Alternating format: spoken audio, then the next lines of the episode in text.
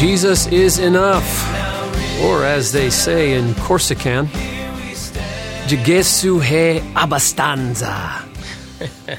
I like that. Welcome to Grace Walk Radio. I'm your host, Derek Levandusky, and I'm here with my co-host, Caleb Iceberg, which is melting in the hot New York sun now. Berg. Welcome, Caleb. Howdy. Now, I like the way that last one ends. Abbastanza. That sounds, I don't know, just gets you. I mean, isn't Corsican, that would be like part of Italy, right? Maybe so. I don't know. You know what? Testing my geographical limitations here. Caleb and I have decided it is. So, it is. Corsican, wherever you are located in the world, we have hereby decreed on this show you are now part of Italy. Yeah. Congratulations. I mean, unless you don't want to be part of Italy. Well, they've got good soccer team or European football team, right? Okay. Yeah, they do. All right. You know, I'll say this about them: they've struggled at times, but you know, the last couple of years they've put together a good showing in Italy. You know, I mean, it helps when you're spending money on players like Cristiano Ronaldo and you're spending all the dollars. It helps to, you know, get there, but good effort. Well, thank you for the European football update, Caleb. Much appreciation. Yeah. Welcome to all of you to Grace Walk Radio. Our mission is to talk about how to live under grace in a modern world and to talk about the gospel of grace in belief and practice. So we are right in the middle of a series on Reformed theology. We've already hit the T, total depravity, U, unconditional election, and we also talked about some objections to that doctrine in last week's show. Mm-hmm. And today we get to talk about, for me, actually probably the toughest one for me to finally say, yeah, I'm in on that. And that is, if we're using the TULIP acronym, it's limited atonement, but which has more commonly been called recently particular atonement. Caleb, any thoughts on the series so far? I'm enjoying it, and I've heard some good feedback as well from those who listen, who are communicating with me. And if you're not communicating with me, why not? No, maybe it's because they don't enjoy it. Maybe because they don't enjoy it. No, if you are listening and you want to communicate with us, as always, feel free to hit us up on social media. We're on Twitter, we're on Facebook, at Caleb Berg, at Derek Levandusky. Yeah, and reach out. And if you have feedback, whether positive or negative, we're not just trying to solicit high fives. But if you enjoy it, and if you have questions, if you have objections, reach out to us. More than willing to talk through some of this stuff. But from what I've seen, this has been a good series, and or maybe I should say what I've heard. I like you, probably struggled a little bit more with this doctrine. Probably because of the fairness issue again. And so maybe we'll work through some of that. But this was probably where I raised the most objection. So particular atonement, limited atonement, which sounds a little meaner, doesn't it? Say limited, right? Yeah. When really it's all... should express the beauty of God's generosity, right? That He has chosen by His grace to save some. The idea of particular atonement is that, to say it simply, Jesus Christ died for His elect church, not for the whole world. Yeah. And of course, the immediate pushback is, well, God so loved the world, and you know, it's not His will that any should perish. And we talked about some of those objections last week. But let me just say this. I'm going to quote some scripture, and I'm going to make some comments. 1 Corinthians 6:20 says that you have been bought with a price. Right? Jesus purchased on the cross with His death and resurrection. He purchased lost souls from slavery. He knew specifically who He was purchasing. Jesus in Matthew 16 said, I will build my church and the gates of hell will not prevail against it. Revelation 5 has a similar theme of purchased souls when it says, and they sang a new song. This is Revelation 5:9. They sang a new song saying, worthy are you to take the scroll and open its seals, for you were slain, and by your blood you ransomed people for God from every tribe and language and people and nation. So Jesus, with payment of his own blood, purchased his redeemed church. And one of the things that convinced me of this, I mean, obviously Scripture, but one of the things that Scripture convinced me of was this idea right here, and this is how I wrestled with it. Mm-hmm. I had a very, very hard time when it came down to it, believing that Jesus merely died for the potential of saving his church. Because if you take the free will Arminian tack on this, it basically says that God would never, ever, ever exert his pressure or his will or his desires on the human heart in a way that would cause a person to, to act against their own will. And of course, not even a Calvinist says that. God wills for the person to will, right? Mm-hmm. Ezekiel 37 that says, I will take out your heart of stone, I'll give you a heart of flesh, and I will cause you to walk in my ways and to keep my statutes and my laws. So this is just talking about giving us a new nature that includes a desire to choose God. And we'll talk about more about that with Irresistible Grace next week. But I had a hard time believing that Jesus merely died for the potential. And that's what Arminian is. That's what the Arminian view says, is that Jesus potentially died for no one, because everyone could ultimately reject him, according to, a higher view of free will. I don't see that. That's not in Scripture. You can't conclude that if you come to Scripture fairly and let Scripture speak to you instead of you speaking to it. He purchased souls. He says, I will build my church. Yeah. He intended to accomplish something, and he says, I'm going to do it. And so to suggest that he just created potential doesn't square with the language of Scripture and doesn't square with what the gospel says Jesus did on the cross.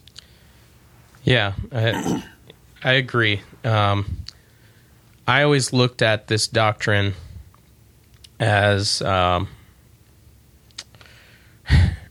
a way, I looked at the limited aspect of it and thought of it as a very small view. But I guess in really wrestling with it, I've flip-flopped that, whereas now I believe that, particular atonement, definitive atonement, definite atonement, whatever you want to call it, or even if you want to remain with the term limited, I actually believe that it's a much bigger view of the atoning work of Christ. And like you, that potential aspect I began to see as problematic. If Jesus died only for the possibility for people to be born again, then there is the chance that he died for no one. But in dying for the sins of the world, I don't deny the Scripture that says he shed his blood for the sins of the world. And there's probably some problem texts that we can look at in regard to that. But he died to effectively purchase the souls of the elect. And not only did he die for the possibility, he actually purchased everything that was needed to save somebody, including the grace and the faith that would be required, because the Bible teaches us that those are gifts. Even the faith that we have to believe is a gift, and it comes from him. So in atoning for our sin on the cross, not only did he purchase the possibility, but he actually purchased the ability to become born again, including everything that surrounds it, including the very faith that we are saying is necessary to be born again. Yeah, what does "it is finished" mean? Yeah. What aspect of that can you claim? If you're only if you're only believing it's the potential for salvation, it is finished, actually isn't. No, then he can't be finished. He should say it might be finished. This might work. Yeah, and you know, if people could ultimately resist God when he resists their resistance, then really what we should say is, God so loved the world that he gave the Son, that whoever believes in him shall not perish, but might have eternal life. Yeah. When, you know, I think you were referencing at least a scripture like this from Ephesians 2:8, very well-known verse, but dig into this and look at what it's saying. It says, "For by grace you have been saved through faith." Okay, that's the gospel. This is not of your own doing. It is the gift of God, not a result of works, so that no one may boast. Yeah. Okay? If it's me, I can boast. If it's a faith muscle that I just have to flex, then I can boast. But even though the language in the Greek itself, it says, "By grace you've been saved through faith," and this, that word "this" is plural, mm-hmm. referring to everything that came before it. Well, what came before it? Grace, and salvation, and faith. Yeah. Okay? So this speaks of faith as a gift from God. I thought it would be helpful to maybe read a little bit of kind of a brief summary of particular atonement from Ligonier Ministries. Okay. I thought this was excellent. This is from their website. "No discussion of the atonement of Jesus would be complete without a consideration of the intent and extent of the atonement. Here we are addressing the question, for whom did Christ die? Did he die to atone for the sins of all human beings who will ever live? Or did he die to atone only for the sins of a particular people, namely his people, the elect? Traditionally, the concept of particular atonement is known as limited atonement." We mentioned that. "And it is associated only with Reformed theology. This association is regrettable because all true Christians must agree that the atonement is limited in some way." And they explain that in a second. "Experience, and more important, the testimony of Scripture tell us that not everyone will be saved. Some people refuse to believe in him and do not have their names written in the Lamb's Book of Life. Essentially," they write, "there are only two ways in which the atonement can be limited. Either the atonement's power to save is limited because its efficacy is dependent upon human response, or the intent and extent of Christ's death is limited to the elect. In the first case, the Arminian position, we have a potential atonement that does not actually redeem anyone, but must be combined with a human response to achieve saving power. In the second case, the Reformed position, the atonement actually saves people, but not everyone. Here, our faith ultimately results from Christ paying for our sins. We do not work it up in ourselves to make the cross effective." And then I'll just add this part of the article because we've talked about it. "If the atonement's power is merely potential, as in the Arminian view, it had the potential to save no one. There was the possibility that no one would ever make a free will decision for Christ. But Scripture never depicts a potential atonement. Jesus did not go to the cross to make salvation possible. He was crucified to save a people for himself." Yeah. Amen. I think that's excellent. And you can read more of that article and more articles like that on Ligonier Ministries website. I think we should add, and we should always add, no one who wants to come will be rejected. Yeah. Right? So I think, you talked about how you struggled with this. I struggled with this, and the question of fairness. Well, first of all, again, if you believe that all have sinned and fall short of the glory of God and in total depravity, that the starting point is nothing good dwells in my flesh and that Adam's sin is imputed to the entire human race, no one deserves to be saved. God is under obligation to save no one. So don't talk about fairness, right? Right. We have to tell our hearts that. But also I think this idea that's raised in fairness is the unrealistic, unbiblical idea that there's people that want to get in, right? That God says no.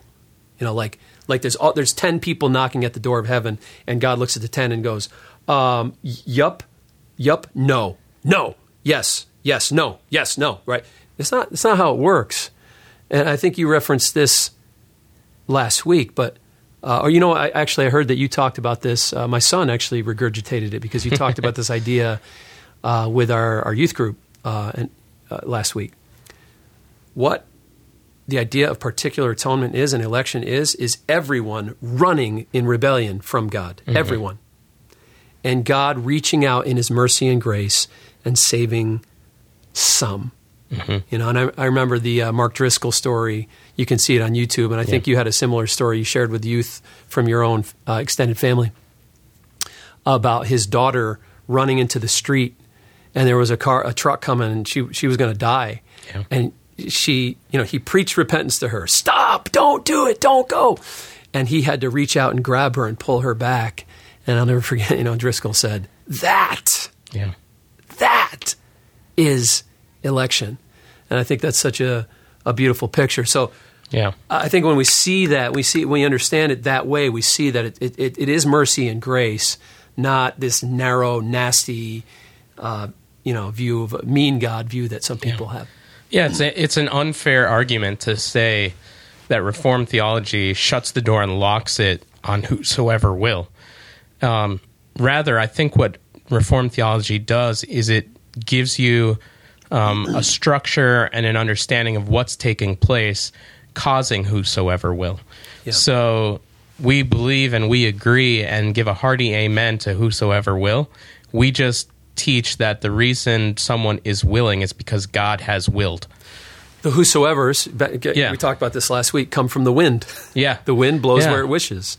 So it is with everyone who's born of the Spirit. A few verses later, God so loved the world that whosoever...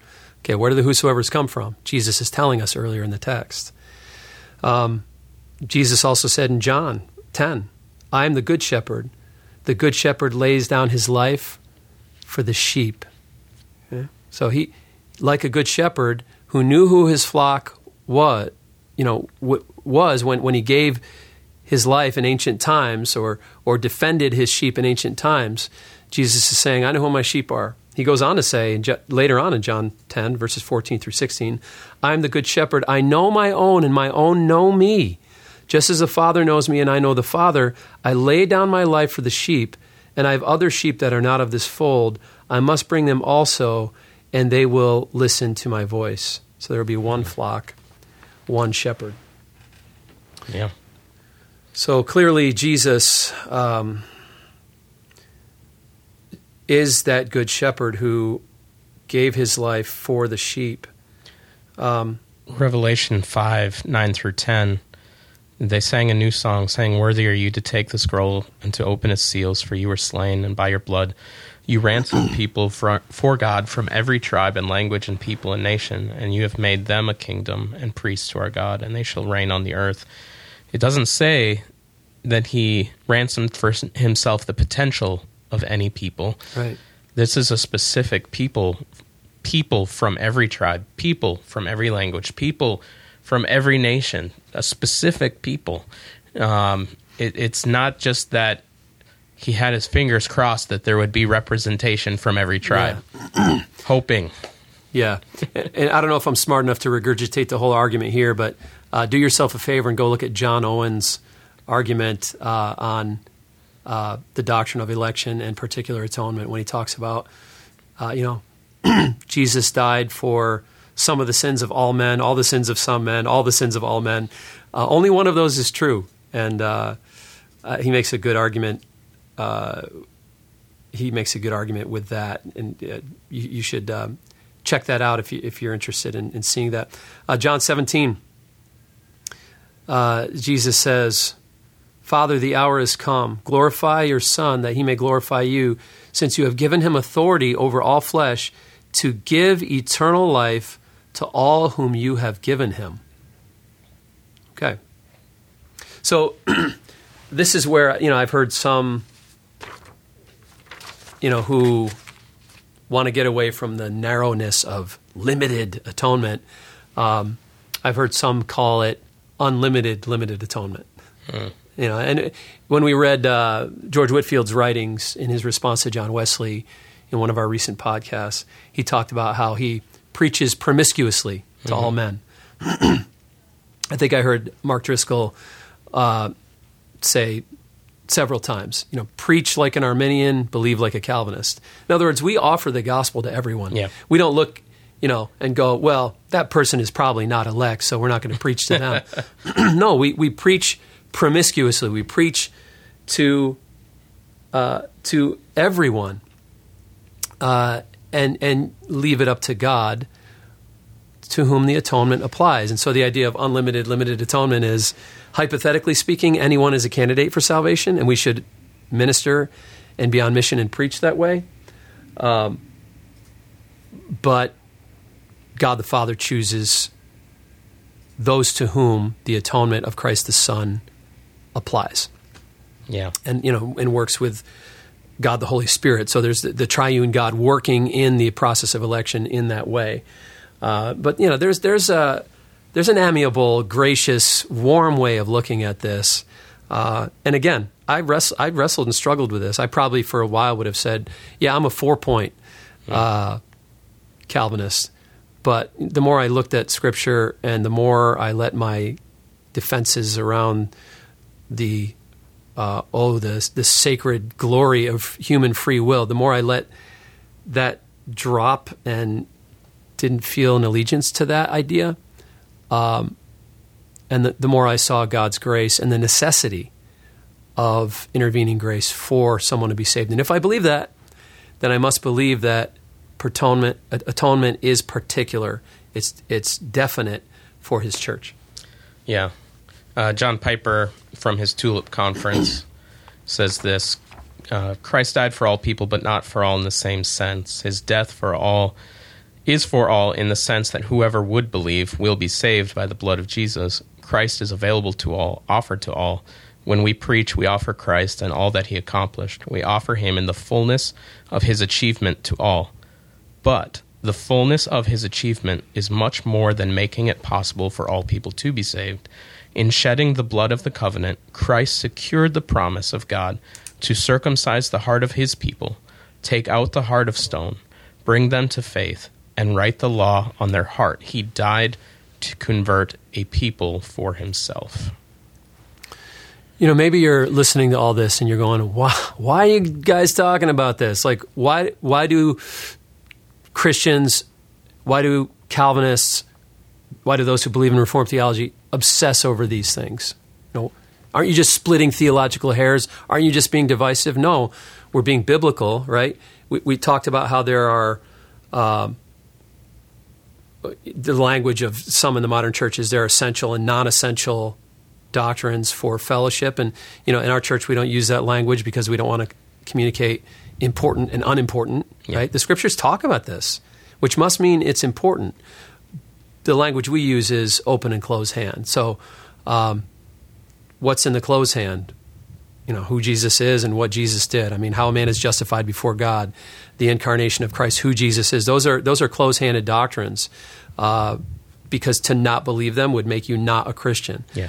We put these things in the open hand because it takes a while to wrestle with these things. They are not issues of salvation or fellowship for us. I tell people all the time in our church, you can be happily, you know, anti-predestinarian. You can be happily anti-reformed, and you can be here. We're going to love you. You're wrong, right? But we're going to love you in Christ anyway, and we can fellowship around justification by faith in the gospel. But it doesn't mean we shouldn't wrestle with these things because they are in Scripture. So why? Well, let's go back to Ephesians 1, to the praise of His glorious grace. This stuff deepens our worship. It deepens our understanding of God's attributes and character, and it deepens our grasp of grace and the necessity of it, and therefore the necessity of the cross and the beauty of the shed blood of Jesus Christ. So that's why. It's to the praise of His glorious grace. And I'm going to read one concluding statement from Ligonier. Before I do that, Caleb, any final thoughts on this? Just a thought. You know, if God loves me this much, that this is the way that He brought about my salvation, it just shows how big He is and how He spares no effort. He sent His beloved Son to this earth to purchase my salvation, and not just the possibility of my salvation, but to bring me into relationship, to take away my heart of stone and give me a heart of flesh, all to show the glory of His grace, all to show the glory of His love and how beautiful He is. if he will do that, I can have confidence that he's going to finish what he began. That this isn't an open-ended thing that I enter in and then just go, okay, now what? You know, I got to cling. You better keep up. I got to knuckle up and do the best I can. Right. You know, no, like God is doing this work. It shows, again, the bigness of God. And that's what keeps bringing me back to these doctrines. So even when I struggle, I don't struggle so much with this doctrine anymore, but when I did struggle with it, the reason why I continued to wrestle with it is because I still believed in the bigness of God. And I said, okay, well, if total depravity is true, and I believe it is, if unconditional election is true, and I believe that it is, then this leads me to particular atonement, and I go, this has got to be true. Even though I wrestle with it, and maybe my flesh goes, nah, I still come back to Scripture where God is saying, this is how it works. And now I can look at the framework of how I am born again. And yeah, there's a lot of mystery there still. We won't have it all figured out. This is just theological frameworks here. But it brings my heart to rejoice and to praise God. Yeah, you've used the phrase big God a couple times there. And just a reminder, like that's one of the synonyms of this theological system. Big God theology. What does that imply about you then?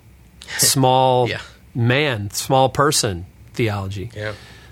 You know, after I was smashed in a season of darkness and wilderness and depression and anxiety disorder, and the Lord kind of started bringing me into all this stuff, starting with total depravity and then perseverance of the saints. And then as I, studied Scripture, I kind of came into some of these other, grasped some of these other doctrines. He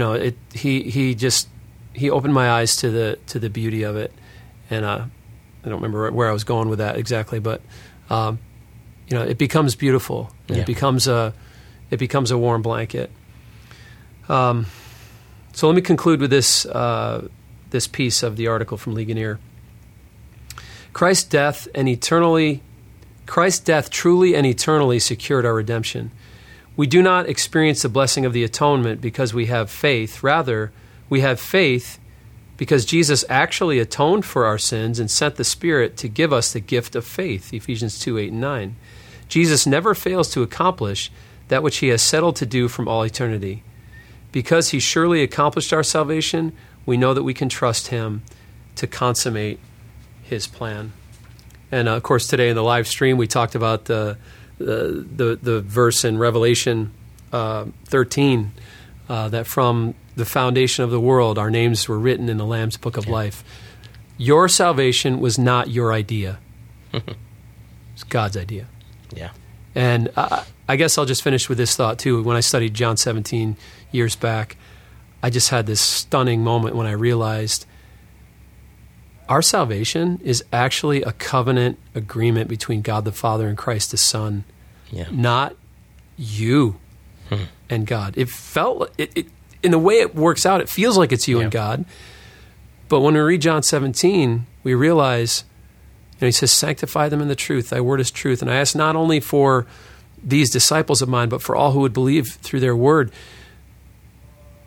Our salvation was an agreement between the Father and the Son, and it was finished at the cross, and now it's just being appropriated by the Holy Spirit. But it's finished.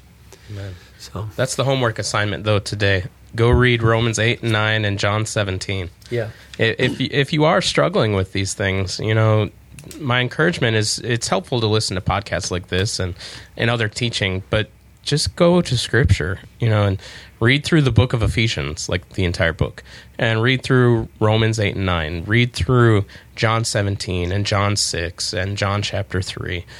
It's there, and I encourage you, like we've expressed a few times, lay aside the preconceived notions as you read through these texts and just let Scripture minister to you and the Holy Spirit minister to you. I firmly believe that as my eyes were being opened to these gospel truths, that's kind of what sealed the deal for me. Was not any words that any man had. It was just Scripture. Amen. Let's pray. Father, we turn to you now and your Holy Spirit at work in the hearts of believers. And I pray, Father, that we would experience the comfort and deep worship that comes along with grasping the doctrines of grace. I pray for those, Lord, who have suffered or are suffering, that, Lord, they would feel as though the Scriptures are finally explaining their life, that God has been sovereign in all of it. Lord, that there is a hedge of protection around us, but you control the flow of trouble in our lives, the intensity of it, the frequency of it, to the praise of your glorious grace, that, Lord, you might receive glory and we might be sanctified and see your goodness. So I pray that that would comfort us, and I pray, Lord, that we would praise you for who you are and what you've done, not for what we've done, but what you've done, and that we would throw our crowns down at your feet and worship. I thank you for this time, Lord, with those listening today. In Jesus' name, amen. God bless you, and remember, Jesus is enough.